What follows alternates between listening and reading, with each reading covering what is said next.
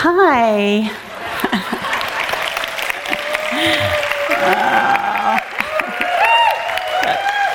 Wow, you guys rock. uh, it's, it's such a privilege to be here with all of you. And um, I, I'm going to apologize in advance. Like, I'm a weeper. You know, you don't get to pick how the Holy Spirit works in your life.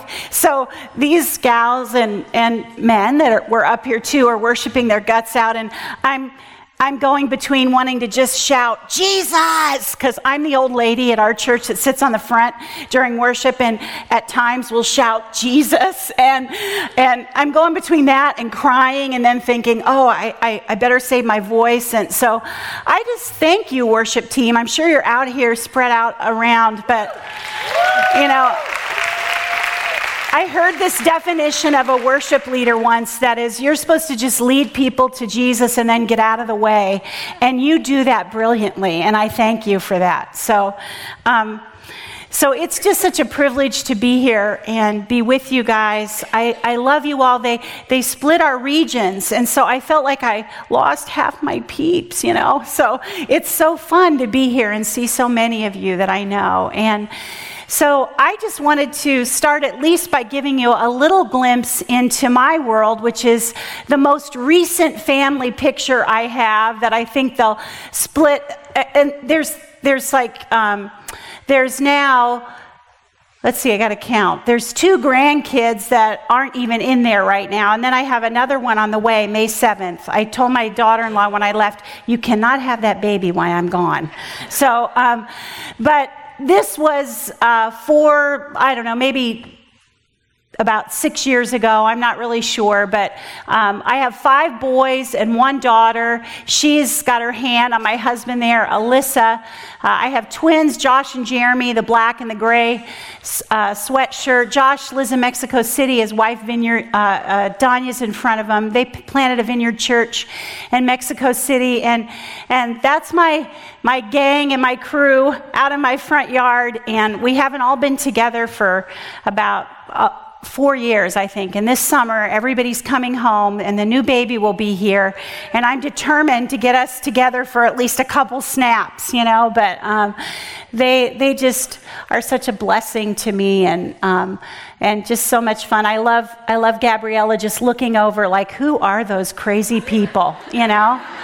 But um, and Gabe is is in the back in the red shirt. He'll be a little part of my story tonight, but he, he, I like to call him just my miracle, the, the one that almost got away, but you never give up. You never, ever, ever give up. So that's a teaser, you know, like a trailer before a movie or something. Come back tonight. So. I, I want to do something that is a treat for me, so I hope it will be for you. I, I just can't wait to walk through the book of Ruth with you. Um, often on Sunday morning, we teach and we get 20, 30 minutes, and, and um, and I promise I'm not going to take two hours or anything like that. It sounds scary, but I, I am a grandma too, just like Cindy. And there's something wonderful about just walking through a whole short book of the Bible together and putting ourselves into the story. And so um, I just want to walk through the book of Ruth with you uh, today. And um, just in God's grand story. And I hope that you just can put yourself in it and find out where what what nuggets you have from that. So um, I'm going to walk through Ruth. I'm not going to read it verse by verse. I have the message Bible up here with me. Um, my, most of my notes are in it. Uh, I started a long time ago I read through different translations of the Bible and put my notes in it in hopes that I'll be able to give one of those Bibles to my grandkids one day and, and they'll have grandma's notes in there, you know, and either think she was really rocking or absolutely out of her mind. Either one is okay with me. so um, that's kind of where I got this idea, just reading through this, uh, this book and thinking God has something to say to us through, through Ruth's story today. So in the message, it starts out in Ruth and it says, Once upon a time. And I love that that's in a Bible.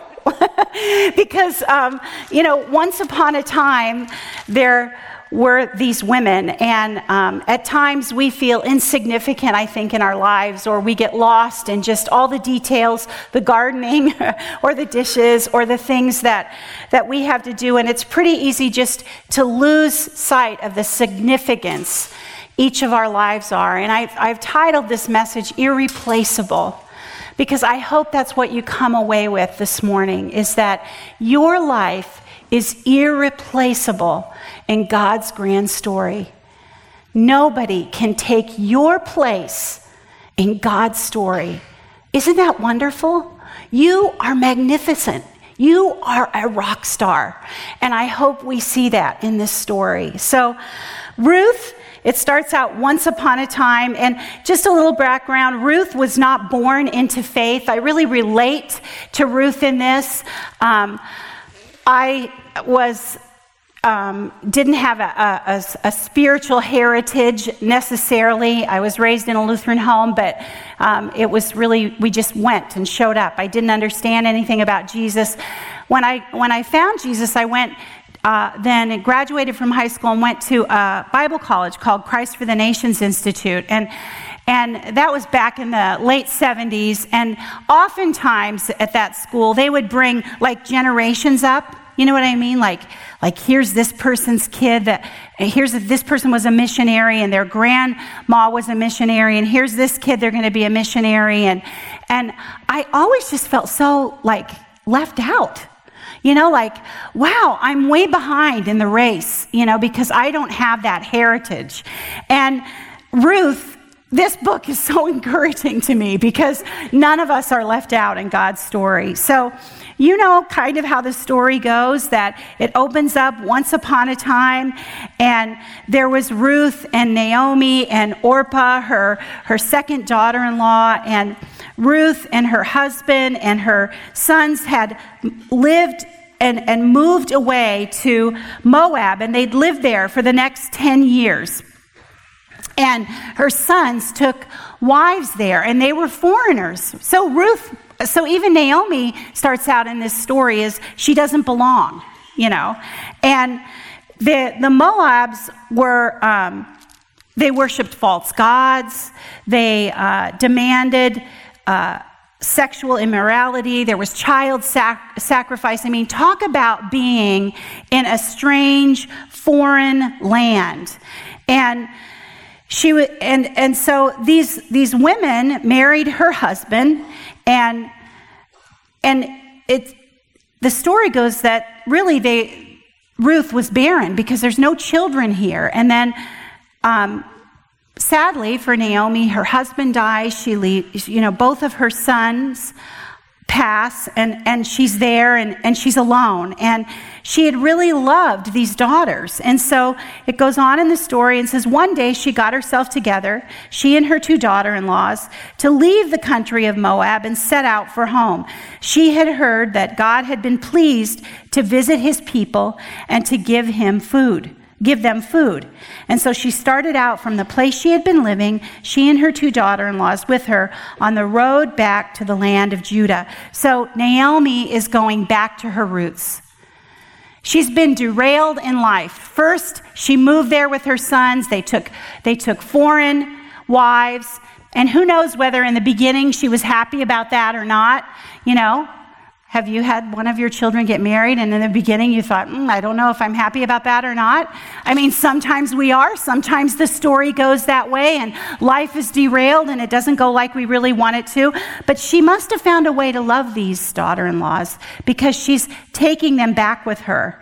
And after a short while on the road, Naomi looks at them and she says, Go back. She must have almost been overcome with Either I, am not sure, and I love putting myself in these stories just to kind of imagine that she must have either been overwhelmed with a sense of responsibility and she didn't want to be responsible for them, or maybe a sense of even compassion for them, that they were leaving what was familiar for them. But either way, she, she blesses them and, and she tries to get them to go back.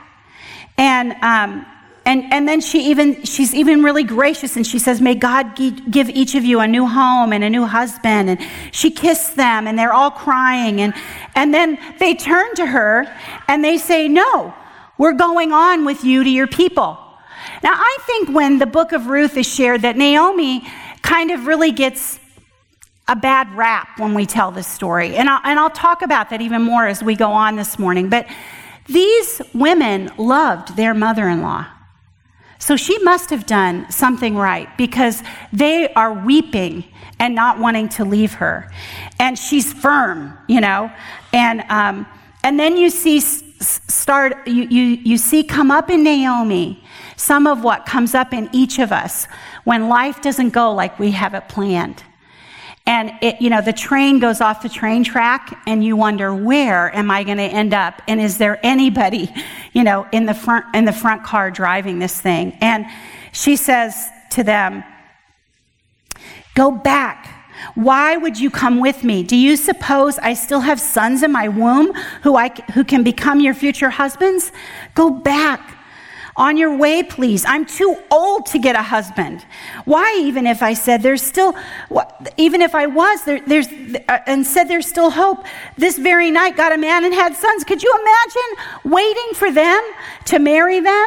Because we know in those days that's, that's what was your lot if you were uh, a woman who lost your husband. You had to wait for a kinsman, a family member to come and marry you. And, and she just, she just says, no, this is a bitter pill for me to swallow, more bitter than for me than for you. God has dealt me a hard blow. I, think Naomi is emotionally healthy at this point, to be honest with you. I, I just disagree with some, because she's just out there with it. She's just honest. You know, why do we pretend and stuff it all down there and act like it's not there? She's just saying, God has dealt me a bitter, a bitter blow. And again they cry, and Orpah kisses her and says goodbye, but Ruth would not leave. That stubborn young lady would not leave Naomi. And Naomi says, Look, your sister in law is going back. Go home. Go, go, go. And Ruth won't do it. And she says these, these famous verses that I, I actually put these in my wedding vow to Mike. I was young. I, I don't think I really got it all, but I put them in there anyway. And then I had to live them afterwards. But it says, Ruth said, Don't force me to leave you. Don't make me go home. Where you go, I go, and where you live, I'll live. Your people are my people. Your God is my God. Where you die, I'll die, and that's where I'll be buried. So help me, God. Not even death itself is going to come between us. That's salvation. That's surrender. Ruth is laying everything down to follow Naomi. Naomi gets a bad rap what kind of mother in law elicits love like this from a daughter in law? She saw through Naomi's honesty. And so they go home and they go back to Bethlehem. And, um, and when they arrive in Bethlehem, you know, it's, it's all the buzz. You know, everybody's talking about it like snow in April in Duluth. You just can't stop talking about it, you know? And and it's just all over. It's on the Facebook status. Hey, did you hear Naomi's back and she brought her Moab daughter-in-law with her, you know, and when they're going to get grain, they're whispering over at the side about it. And and what do, how does how does Naomi greet all this buzz? You know, she says, "Don't call me Naomi. Call me bitter." The strong one has dealt me a bitter blow. I left here full of life, and God has brought me back with nothing but the clothes on my back. Why would you call me Naomi? God certainly doesn't. The strong one ruined me. And I bet, what, now that's not a Facebook status, that's the private messaging. You know, I was downtown today, and you should have heard Naomi. She's really in a bad place, you know. And so Naomi was back, and Ruth the foreigner was with her, it says, back from the country of Moab. They arrived in Bethlehem at the beginning of the barley harvest. Here is Naomi back home with people who love her and support her, and she's blinded. completely blinded by her memories, and she's unable to see that Ruth, who's standing right beside her and right in front of her.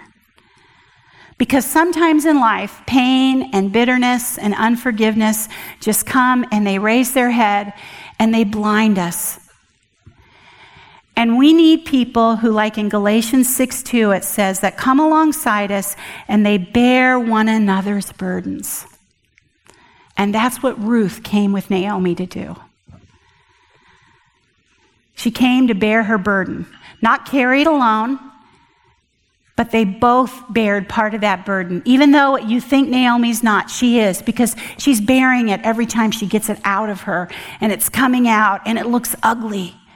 But Ruth was beside her. How do you bear somebody's burdens when it's ugly and nasty? You're there, your presence is there. You cry with them, and sometimes you're silent with them. And sometimes you just say, I'm not going anywhere. When they try their best to push you away, you just sit in silence. You know, Job's comforters got it right at first. They traveled for days, they left everything, and they sat with him. They may have talked too much at one point in that, but they showed up and they were there with their presence. And that's what Ruth was for Naomi. So I think I'm I, am take you know I'm not translating. Okay, I'm not Derek Morphew standing up here giving an exegesis. I'm putting myself in the story. All right. So I'm just that's my disclaimer right there. But I think that I think that in this next second chapter that Naomi must have been in such a deep depression. Have you ever been with somebody clinically depressed? One of my adult sons went through a clinical depression. It is the most heartbreaking thing to sit with somebody through. I mean, he, he had just had his first um, son, Henry. Henry wasn't in those pictures. I'll show you Henry tonight. It's worth coming back for. And, um, and I, I, think Henry was just a couple months old, and he had gone to see the doctor. He came back, and I, I went to hand him Henry. He, uh, he could only hold him for two or three minutes. Just had to give him back to me and walk away. It is heartbreaking to be in that kind of darkness. And we do not judge when people fall into darkness like that. I don't even care if you think all their sin and everything else, put them in there. We don't judge that kind of darkness. We bring the light of Christ like Ruth did with Naomi, and we sit with them we don't try to fix them. That's God's job. And He is big enough to fix any darkness in this world. He drags it into the light, and the light is always stronger than the darkness. We just have to be patient enough to sit with people until the light comes. And I think that's what happened. And so it says one day, Ruth, and I love this in the message. It says, the, more, the, the Moabite foreigner, there she is, just labeled again as a foreigner. She doesn't care. She, you know, and she says to Naomi, I'm going to go to work. You know, somebody has to, right? Another thing you can do when people fall in the darkness is just, hey, go, go do their garden. Go wash their dishes. You know, just do what has to be done because they can't do it. So she says, I'm going to go to work. I, and I'm going to go out and I'm going to glean among the sheaves, following after some harvester, and, and who will treat me kindly. And Naomi says, Go ahead, dear daughter. This was real danger for Ruth. This was risky business because she didn't belong in those fields. She was a foreigner. She didn't really know anybody, but she knew what she had to do and she loved her mother in law. And so she sets out, it says, and she started gleaning at the field, following along in the wake of the harvesters. And eventually she came to a part of the field owned by Boaz. And um, her father in law, Elimelech's relative. Now, on these some of these names I'm going to tell you, I'm going to be like my Waze navigator who last night when we were going home with Melissa told me to turn right on H Illicide Road, which was Hillside Road. I'm going to pronounce these names like Waze. I still found my way, but that's if a computer can mispronounce, I certainly can. So, okay? So, and, and so later, I love this part. I'm throwing this part in for free just because I think it's cute. It says, um, later, Boaz came out from Bethlehem greeting his harvesters. And he said, God be with you. And they replied, and God bless you. And I wrote in my Bible, blue collar liturgy. Right? I I like that. I think factories might be a happier place if the if the man if the boss walked down and said God be with you and the workers said, you know, and God bless you. So later my grandkids can read that and I hope they know what it means. But anyway, so she's in this field, she's experiencing blue collar liturgy and we know how it goes, right? She's noticed. Of course she's noticed, right? Why do you think? I mean, first of all, she probably didn't look like anybody else. The color of her skin must have been a little bit different. The shapes of her eyes were different. You know, she might have been part of that culture shock, Cindy, that you, you know, felt at first. And she was noticed, I think, just because of who she was, because of how she worked.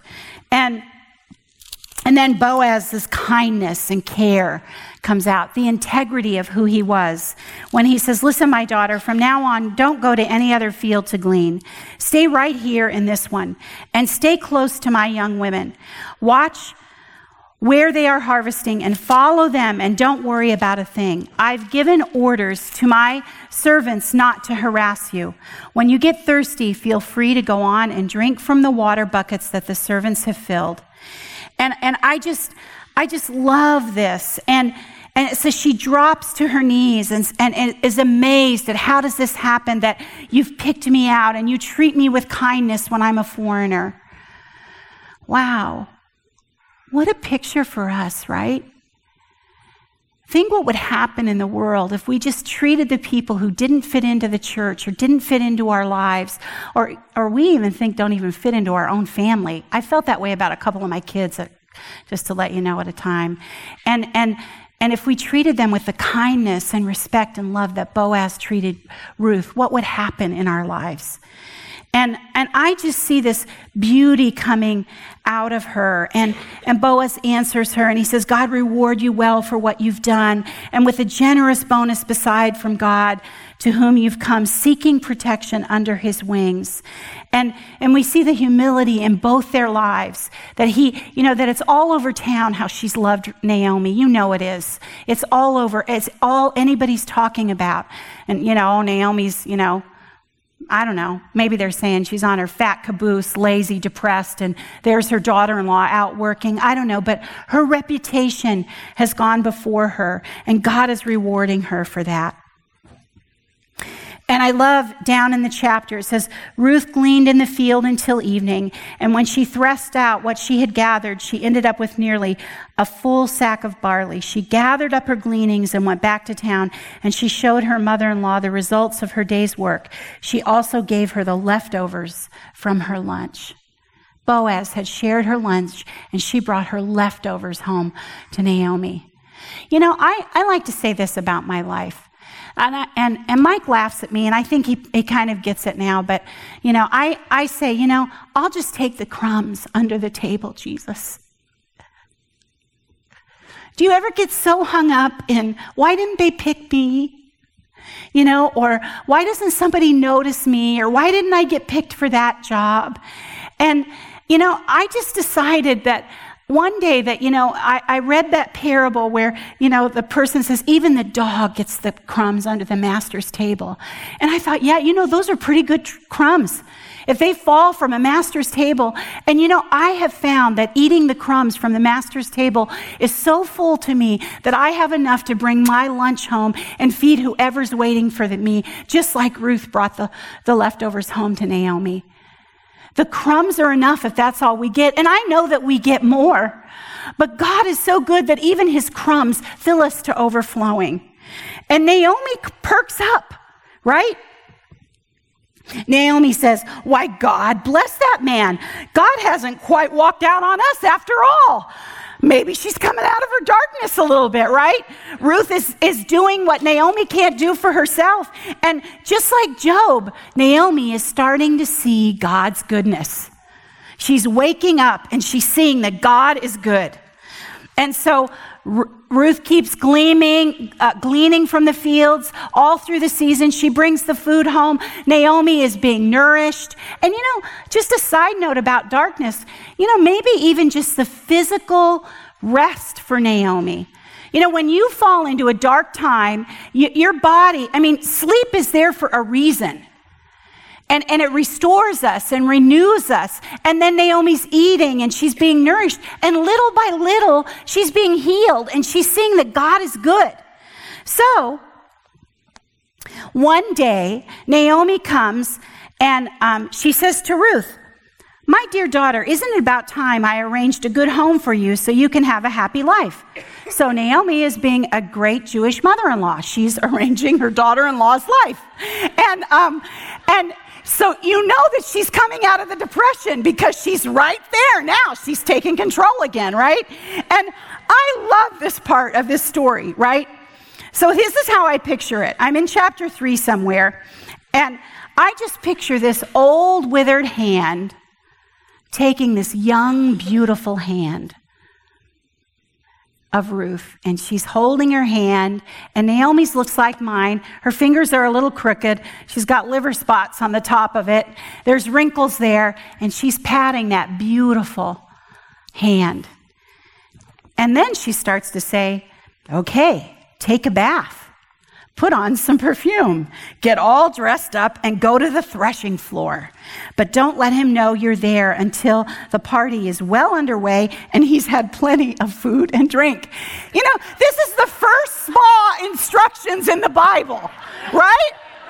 And, and you know, I, I, am not good at this. And, and and I'll get into more of that in a little bit. I, I, I have five boys, and then I got the girl. And, and when Alyssa was born, she was my only surprise pregnancy, and I had her at home. And when she was born, after about five minutes, the midwife looked at me and said, Sherri, say something. Because Mike was going nuts, you know, and the boys had been praying for a sister, and I and I had told them stop, you know, that you know, that is impossible. And and yes, I did tell them that.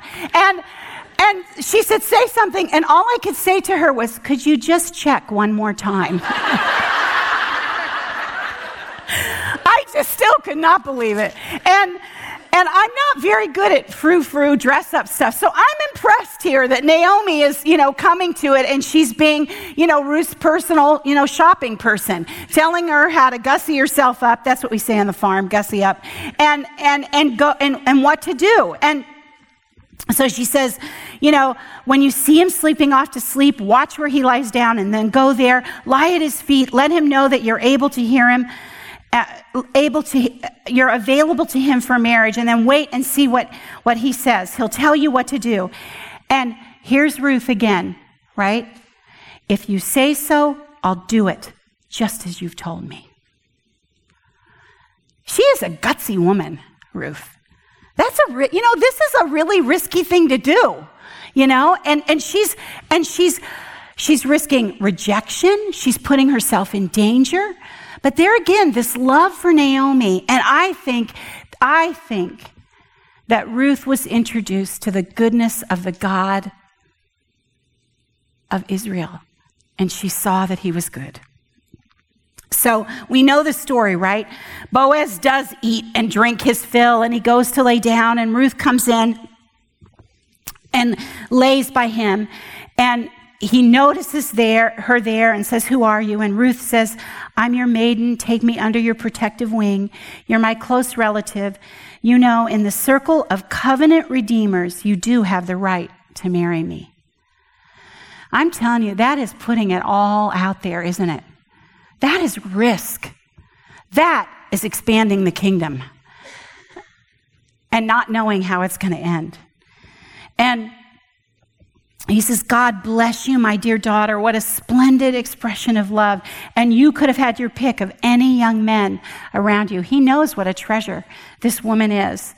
I'll do all you could want or ask. Everybody in town knows what a courageous woman you are, a real prize. And so we know that the story goes on and that um, he protects Ruth and he tells her, No one must know that you've come to the, to the uh, threshing floor. And so he makes this plan to send her shawl filled full of barley at, to, and sends her back to Naomi. And, and I love how he says, You can't go back empty handed to your mother in law. I love that.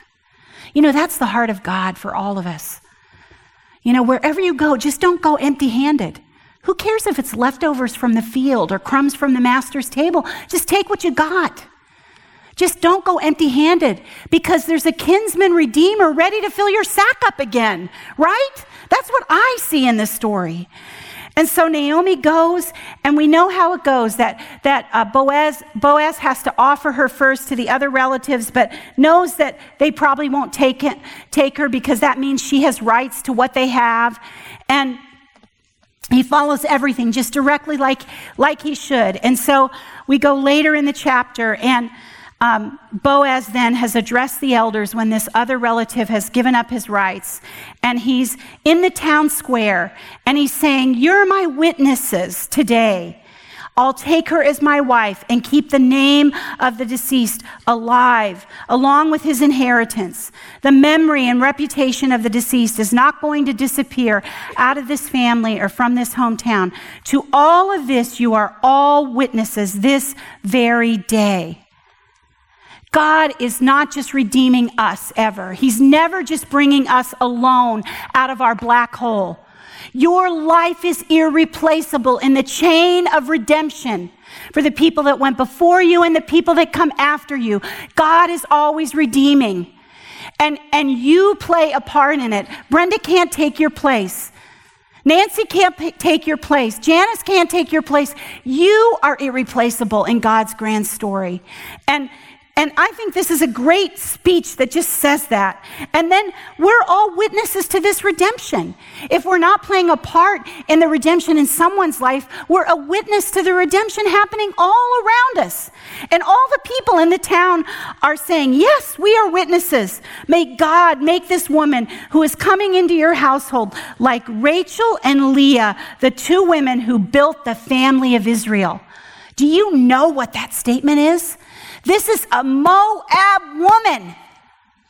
And she is being welcomed. This is changing history. This is God for all people, for all nations, no matter what color their skin is, no matter where they've come from, no matter what their past is.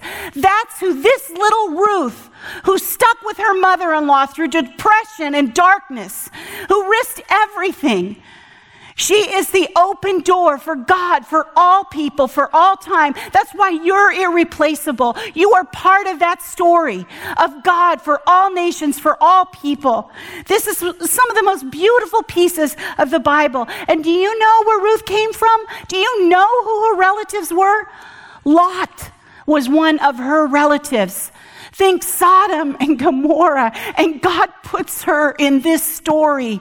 Don't you ever think that because you can't line four generations of missionaries up on the stage, that you're not part of God's great story. And there's not, hey, you need to rejoice if you're part of the line of four missionaries. I'm not knocking that, you know. I want my kids to come and honor me, and I want all that stuff. I want it all, you know. But I'm just saying, if that's not your thing, thing. Don't you count yourself out. And we know how it goes, right? They got married. Ruth had a son. You know, Ruth was she was most likely barren. She was married all those years and, and never had a child. She's redeemed and brought into the family, and the gift of life is there. Barrenness is over. You see, when you accept your place in God's story, barrenness is over. If you're wanting somebody else's story, you'll just go on being barren. But if you'll accept God's story in your life where you're at, the barrenness is over. And I, lo- I love this in the message. The town women said to Naomi, Blessed be God. He didn't leave you without a family to carry on your life. May this baby grow up to be famous in Israel. He'll make you young again. He'll take care of you in your old age. And this daughter in law who has brought him into the world and loves you so much, why, she's more, worth more to you than seven sons. Look, that is a big, big statement back then. You know, once we were traveling on uh, from England to back to America, we had all six of our kids, and and we were flying El Al, the Israel airline. I don't think it's even in operation anymore. And you know, we were coach. We had all all this luggage and all these kids making all this ruckus, and we were in the back of the line. There were 20 people in front of us, and a man came and he said to me, and he counted the five boys. He did not count Alyssa. He counted the five boys, and he said, "These are your sons." And I said, Yes. And he said, All of them? And I said, Yes. He goes, You come to the front of the line. this is a big statement. She's worth more to you than seven sons. And I love this. Naomi took the baby and held him in her arms, cuddling, cooing over him, waiting on him, hand and foot. The neighborhood women started calling him Naomi's baby boy. Oh, the promise of life. You see, I think Naomi and Ruth became this kind of women, and this is the kind of women I want us to be. I think they became the kind of women that when they woke up in the morning, the devil said, Oh crap, they're up. Before their feet even touched the floor. That's what we can be. That's the kind of women that we can be.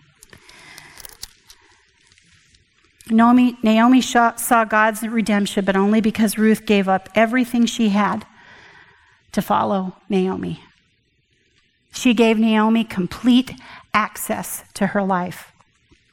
You have a sheet in your notes that has some blanks right here.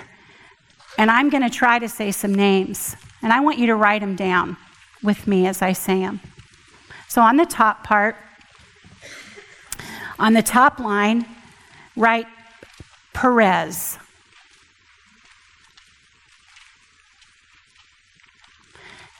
And then Haran.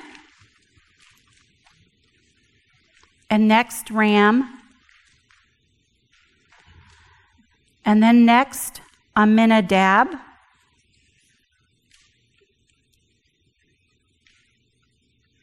I don't know how Waze would say that one, but my GPS. And next, Nahshon, Salmon,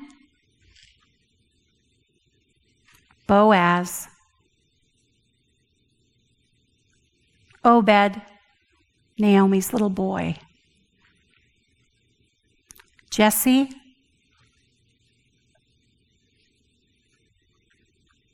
and David.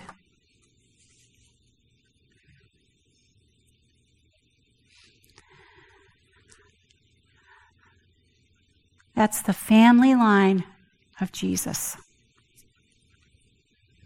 That's what Ruth's love for Naomi did for us. And that family line set in place that God is a God for all people, for all nations, for all time. Ruth and Naomi were irreplaceable in this story. Underneath this, you have some lines, and I, I, would ask if you just go down to the middle and if you'd put your name in the middle of those empty lines down there. Just find some, any place you want and put your name there. And then I want you to just take a minute and I want you to, above your name, write the people who, who were part of your story. Who loved you in the darkness? Who risked something to tell you about Jesus or to ask you when you were going to surrender to Jesus and you thought they were nuts and didn't get it. And they kept asking you, right, Melissa, over and over again. I got to hear a story on the way in this morning. Just write their names there. And under your name, take some time and write who's going to come after you? Who are you risking looking like a fool for? Leaving what's familiar for?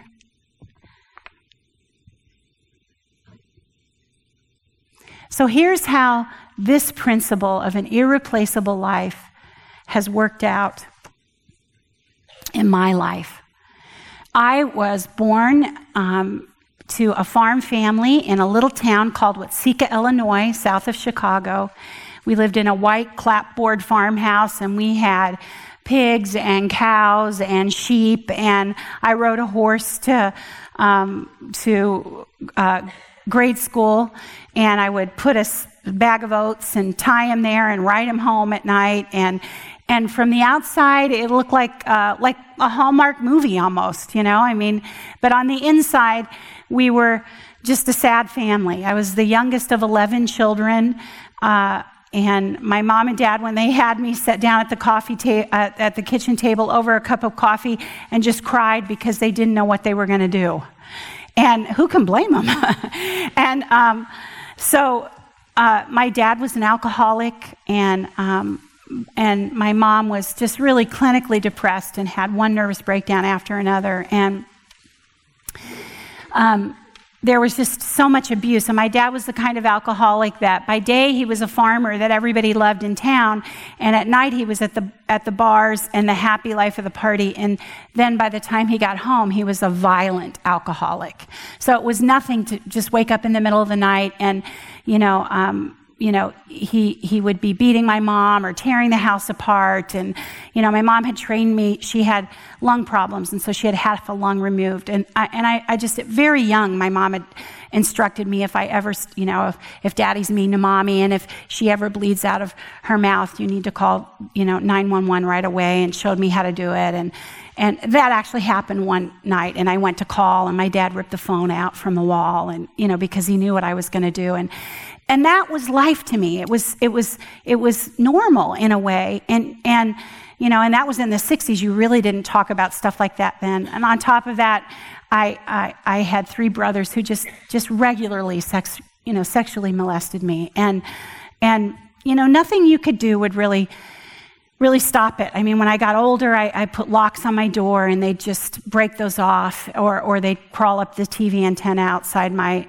my bedroom window and crawl in through the window. And I went home recently because my brother has that house now, and there is actually still one more lock on my bedroom door. And I, I took it, a picture just to remind myself of how free I really am. And um, so, in, in that, I had tried to kill myself once when I was six. My mom had just suitcases full of pills, and I had been warned that those could hurt me. And I, much to my disappointment, I lived. I tried again when I was 14, still didn't do it. I mean, I was just a mess. I couldn't even, you know, I couldn't even kill myself, right? and so when I was 14, we went, we went to a Lutheran church faithfully every Sunday. I, I, I just didn't get it. I, mean, I thank God for it now because there were so many seeds being planted in my life then. I even went through catechism. I was just drunk and hung over every time I went to catechism class because, like a true alcoholic's child, I was never going to drink. And by the time I was 13, I was drunk in a ditch and didn't know how I got there. And I didn't even know what I did the night before. You know, so not only, I mean, do you see just how it goes? You know, the dark hole we get into? And so the, there was a Baptist group coming into town doing revivals, and, and they wanted counselors, you know, like Billy Graham crusades from all the churches. And so my mom got this idea that at 14, it would be good for me to be a counselor. What was she thinking, you know? But I love my mom because she was she was she was so depressed and everything else, but but she was my, you know, like the thing I clung to, like the only thing, the only one that touched me without wanting something in return. I mean, she was everything to me. So I went so, and I went to the first counselor training, and this guy comes up to me. It's the 70s now. And he goes, Hey, Sherri, I'm Brother Chuck. And I thought, You are a creep. Because, I mean, like brother? I mean, to me, the word brother oh, give me a break, you know? And so I, I, went through all those meetings faithfully for mom. I remember the first night was the Good News Circle. I don't know if anybody has Baptist backgrounds, but, and, and I, I sat way up in my high school gym in the top because I just didn't want to be there. And, um, they, they sang songs about Jesus and they talked about this Jesus that loved you and they gave the altar call. And I'm telling you something, I ran down the steps. I knelt right in front. I, and I, I, I'm, I'm not sure they knew what to do. Nobody told me to kneel. But I was like, Ruth, I'm going wherever you go. If everything you just sang and talked about is true, I'm all in. And and so it just it just changed my life just finding out that Jesus loved me, that he was there for me. And you know, it didn't change necessarily so much what would happen at home, but it changed my life. And I started reading my Bible and um, talking to my mom about Jesus and praying with her. And then I read. Um, oh, what's the guy's name? Uh, oh, he, he wrote. Uh, he, he, wore white cowboy boots and sang all the time. Pat Boone wrote a book about being baptized in the Holy Spirit. And so I would read that book locked behind my locks at night. And then he wrote, you know, he read how you just open your mouth and start to pray in tongues. And so I did that. And my mom slept in a bedroom next to me. And I went and I woke her up. And I went, Mom, listen to this. Blah, blah, blah, blah, blah, blah. and I, I, I don't know if she thought I was drinking again or whatever, but she goes, I'm just so glad you're happy, honey. That's all she said, you know and, and so along the, along the, uh, along the way, I started to get bold. So once I went down and I talked to my dad, and I thought, you know, I'm going to be courageous for Jesus. And so I told my dad, I just said out loud everything we all knew that was secret, right? And I just said, this is what my brothers are doing to me. And, and you know, dad, they have to go or I have to go because it's not right. And, and I'm, I'm only, by then I was 16. I'm only 16 and I, I don't have anywhere to go. And, and he just looked at me and said, You know, that's your fault, Sherri. That's not your brother's problem. That's your problem. And I just thought, wow, you know, where do, you know, what am I going to do? And, and I had been studying and reading the scriptures, and you know, I had found that scripture, Jesus, the name above all names. And so that, that night, my brother came in my room, and, and I just sat up and I thought, well, you know, what, what can I do? And, and so I just, I just yelled, Jesus! And, and he just looked at me. and then, and then I thought, that's a good sign. So then I just started going, Jesus, Jesus, Jesus. And he just, it was like all the power in his body went out. He turned around and he walked right out of my room.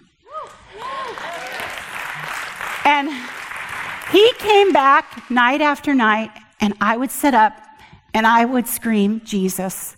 So, yes, at my church, I am the old lady on the front row. And sometimes when I worship, I scream Jesus. And I'm sure the visitors at my church think it's completely inappropriate. but sometimes when I worship, I just remember how powerful that name is, right? Jesus, Jesus, Jesus. And I just can't contain myself. And it slips out, and Mike tolerates it. so fast forward, um, you know, I, I, I, I, I graduated from high school early. I left. I never looked back. I never wanted to go there. I met Mike at Bible college. We got engaged. I tried to break our engagement when I realized that being engaged meant that you had to sleep with your husband, and I just knew that, you know, like, I can't do that, you know. And so I just, I had, I already had my ring, and we told everybody, and I just said to Mike, you know, we can't get married because I don't think I can, I, I really love you, but I don't know if I can do that, you know.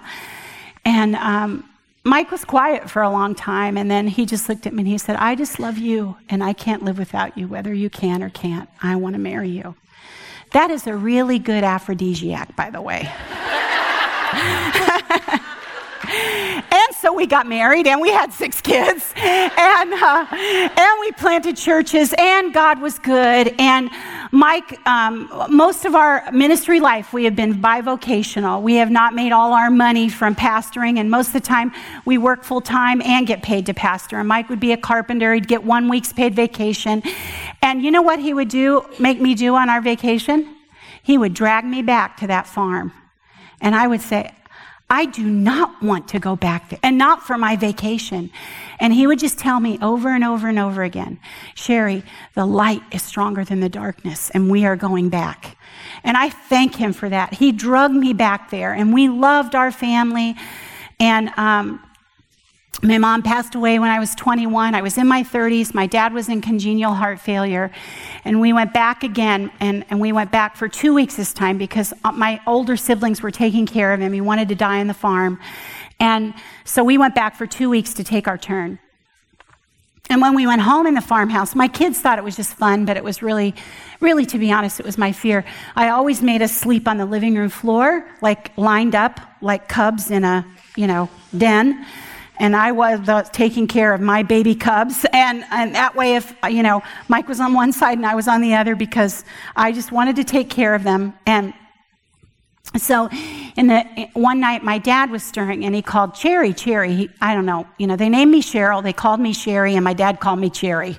You know, I don't know, bipolar, I'm not sure. But anyway, he called Cherry, and so I went in. He, he needed to go to the bathroom. I set him on the potty chair. He got back in bed.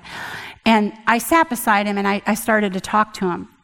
And you know, God had done so much healing in my life. And I, I really feel like I had forgiven my dad. But as I sat there and I started talking to him, something rose up in me again. And so I started going at every which way I could, being that 16 year old girl again. Because by God, this old man was on his deathbed and he needed me to go to the pot. And it was about time he admitted what happened to me. Right? I swallowed a bitter pill, and you're going to admit it. And I went through the back door, the side door, the front door. And he just, he just wouldn't give. There was no giving, you know? And I felt the resentment and the anger and the hatred rising and rising inside of me. And then suddenly, like Naomi, I came to my senses and I felt like God was tapping me on the shoulder and saying, Oh, Sherri, this is not what this is about. This is not about you. This is about Him. Look at this man. For such a time as this, you are here on his bed. So I took his crooked hand in mine and I started patting his hand, and I felt the supernatural love and hope of God flow through my life. And I looked out behind me at these six kids asleep on the floor with a husband who has been nothing but loving and wonderful to me my whole entire life. He's a little OCD, but I can tolerate that. and, and I just started talking to my dad, and I started saying, I just started trying to think of Cindy every good thing that I could possibly remember. I was doing something in my brain, wasn't I? And I started to say, Dad, I remember when you took me to the store and you showed me how to pick out the good cut of meat, that it's not always the expensive one. And I remember that you bought me cocoa so I could ride him to school every day. And, and I remember that every time I called you and said I was pregnant, you didn't make fun of me, but you, you received each one of my kids with such joy. And, and I felt honored by that. And I, and then I told him, You don't have to worry about the bad things that happened to me when I grew up. Because Jesus has been good to me and he's healed me. And I understand that you did the best you could. And I felt so free and so released, and I felt so on this list of names. Like, this is why I was there at that moment. And so I just went for it and I said, Dad, Jesus loves you too. He always has. He loves you. He's waiting for you. Can we pray? Will you, what you just receive is forgiveness. You can know right now, today. And you know, he looked at me and he goes, Nope. And I just thought, wow, you are a tough old bugger. and and so, anyway, I just sat there for a while. I held his hand. He fell asleep. We got up. That was the last night I was there, actually. We got up, we got ready to leave, and we said goodbye. I have a picture of him saying goodbye to Philip and Alyssa. They were just little kids. They sat on his lap, and you know what they did? They started singing, Jesus loves you. Jesus loves me, this I know. And then they'd stop and they'd go, He does, Grandpa, He really does. And my dad just kept crying. And on the way home in the car, we asked Philip, what did, what did Grandpa say to you? And, he, and Philip goes, he said, bye. and we laughed and we laughed. And I thought, God, I'm so glad that my kids, I, I, that they loved my dad, you know? We were home only two weeks. My dad le- died. We went back for the funeral. And um, we buried him in those overhauls. He wanted to be, he was a farmer, and that's, that's what we buried him in. And we stayed behind to go through the house because my mom had already passed, and we went through all our things. And, um, and that was hard for me. There was just so many things in that house, you know, and and Mike never left my side. We went through the we went through the whole house. By this time, two of my sisters had accepted Jesus. Uh, my brother-in-law was already a Christian. They were all there with us, going through the house. And when I got to my dad's nightstand, there was a blank check, the front of a blank check there on the nightstand. And from Iroquois uh, Bank, Clarence E. Norder, Roll Route 4, First Trust and Savings Bank. And I turned it over, and this was on the back of that check. It's August 21st. It's the morning after I talked to my dad. To Pastor Mo, please ask the good Lord to forgive me for all my sins. I think my dad left that note to let us know. You see, there is always hope if we just don't give up. So, see, on my card, I'm here in the middle, and my dad is behind my name. And that seems wrong, doesn't it? Because if all we want is justice and what's right, my dad should be at the top. But I am irreplaceable in God's story, and He can put any names He wants on the front of my card, on the top, or on the back. It doesn't have to be in my order. And so I just want Brenda to come up as we close this morning. And I was praying about this, and I, and I just felt like this morning, I, I felt like God asked me, Sherri, what do you want for, for you and for these ladies? And, and one, I want you to know today that you are irreplaceable in God's story. And I want you to know for the people that you love, that you think you failed or that have hurt you, that it's never too late, that we don't give up, that an 84 year old man who even says no the night before can come to his senses the next day and realize that Jesus is a really good thing. And then I want you to be set free like I've been set free from hurts and bitterness and things that just weigh us down and that, that, that, we, that we just can't get rid of or that we're just too ashamed to let pop back up, you know? And it doesn't matter if you think you've done it once and it pops back up again. You know, I have a place in my home because sometimes I have a real problem with my adult kids and my grandkids just really letting go of my concerns and my cares. And I put a, I put a bowl on, on my book table, a little lion that reminds me of Aslan in the Chronicles of Narnia, Narnia, where Lucy says, you know, ass, and, and, and the answer comes that, you know, he is, he is good, but he is not tame. That, that reminds me to be Ruth, to let go, to risk. I have a scripture promise. And sometimes at night, when I just can't let go of my concerns, or if I've been hurt, I'll go and I'll fill that bowl up with water and I'll just wash my hands. And as I do, I just pray and I say, Lord, I, I, just, I just give this to you. I'm not God, you are. And you're not tame, but you are good. And I know that you're good. And I've been hurt and I forgive you or I release what I can't change myself. I wash my hands, I leave it all in the bowl, I dry them, I go to bed, and I sleep in the arms of Jesus. If you'll stand with us now, there's four bowls up here.